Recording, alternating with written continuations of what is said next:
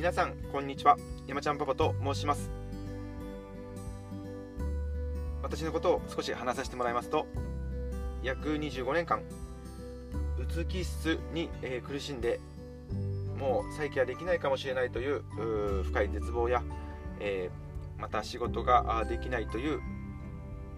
レッテルと貼られて、えー、苦しい思いをした経験があります、そんな私山ちゃんパパがふくらはぎシャワーという健康法に出会って今ではうつが感知しました、えー、身の回りのいいことを、えー、広めていきたい共有したいという思いから始めたブログは現在150記事を超えました。現在はブログと音声配信の毎日更新をしつつ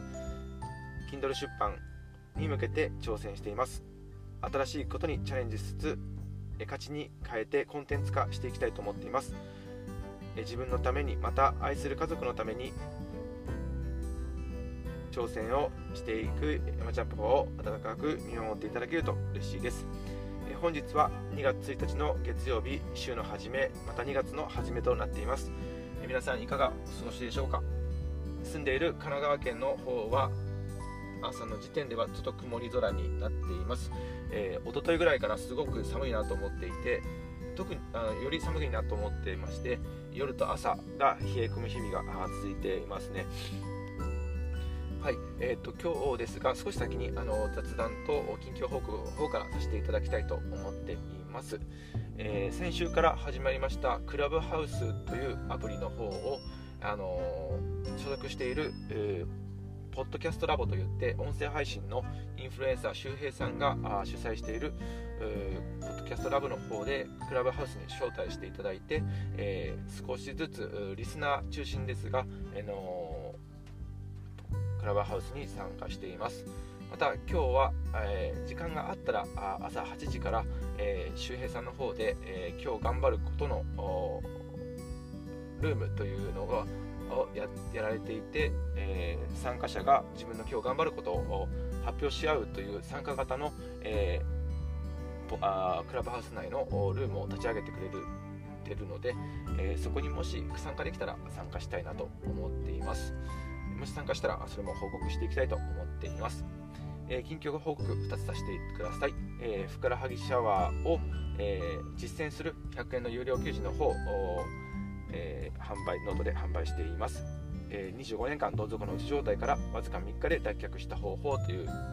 記事です、えー、こちら概要欄にリンク貼りますので興味がある方は、えー、ぜひお願いします。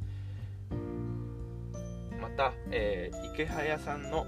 イケハヤメルマガというのを受講しています。それによってこの音声配信やブログの方も毎日更新を、えーってますし、えー、Kindle 出版への挑戦とか、えー、Twitter の100日企画とかそういうものも池早メルマガさんの方で、えー、の課題の一つでもあって頑張っています1年間自分で稼ぐ力をつけられる無料メールマガジンの、えー、池早さんのリンクの方も貼らせていただきますので興味ある方はこちらからご参加ください。下心を言わせていただくとこちらのリンクから入っていただきますと私山ちゃんに池早さんから200円のアフィリエイト報酬というのをいただけることになっています。ぜひあの応援してくださる方がいましたら、えー、概要欄のリンクから池早メールマガに登録していただけると嬉しいです、えー、こういった、えー、池早メルマガの課題をこなしていく気持ちですとかあとえー、クラブハウスとかそういうのに、えー、興味を持って参加できるのは、えー、どん底のうつ状態を経験していた自分の時では、え考えもよらない、えことです、こうやって、え参加チャレンジ精神を持ったりとか、え新しいことに興味を持っているっていうのは健康が大事だと思いますし、え自分の心があ外に向いてるか内に向いてるかっていった時に、えー、以前の自分でしたらあ内側に向いていて、えー、こういった外に対しての興味ですとかチャレンジっていうのができなかったので、えー、今こうやってチャレンジできてること自体がすごく自分にとってはあ奇跡だと感じてるし嬉しいと感じています、えこれはあの本当に、え健康法のふくらはぎシャワーですね、え朝と夜お風呂に、え入った際に、え出る直前にふくらはぎに約5秒間ずつ温水冷水の順番で、えふくらはぎにシャワーをしますと自律神経が活性化して、え免疫力も高まって、えオンとオフの切り替えがすごく効くようになってあの私は健康になりました。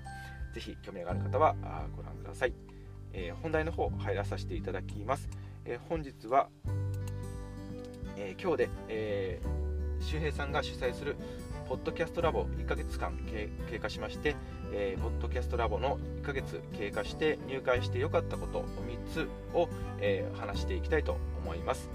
えー、結論から述べさせていただくと1つ目が、え30日間、え毎日配信ができたことです。実践できる環境づくりがあったことが1つです。2つ目、えクラブハウスに参加できた最新情報を知れる環境があること3つ目、えー、志が同じ人たちがいて、えー、朝の7時までの音声配信の更新だとか、え毎日更新というのが、えー、自然とできる場があったことです。えー、1つずつ解説させていただきます。1つ目30日間の毎日配信ができた実践できる環境があったというところです、えー、これは本当に、えー、年末の12月31日ギリギリに入会して、え1月の2日からスタートをしています、えすごくポッドキャストラボの中には池原さんですとか、え京子先生とかああとはすごく有名な方たちがぱいいらっしゃって、えその人たちの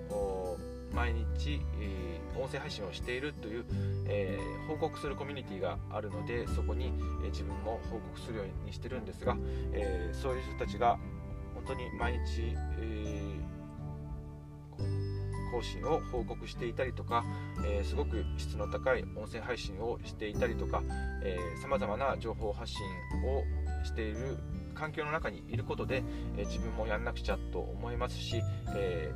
どうせやるならサボりたくないなっていう思いもあって、え30日間、え、更新できてるのはすごく大きかったと大きいと思います、えまた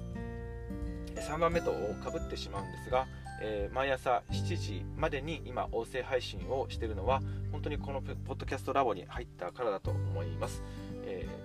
ー、今までは音声配信とかブログを自分でやってたとしても配信する時間がまちまちですとかやったりやんなかったりっていうばらつきのあるも正直ありました今は、えー、7時までに流す人たちがあコミュニティ内でも多いですし自分がリスナーの側に立った時に、えー、7時までの配信というのはすごく聞かれる機会とかあ多くなるので、えー、意識して7時まで配信ができているのはすごく大きいです。また毎日更新の方も同じような理由で実践できる場があって本当に良かったなと思っています、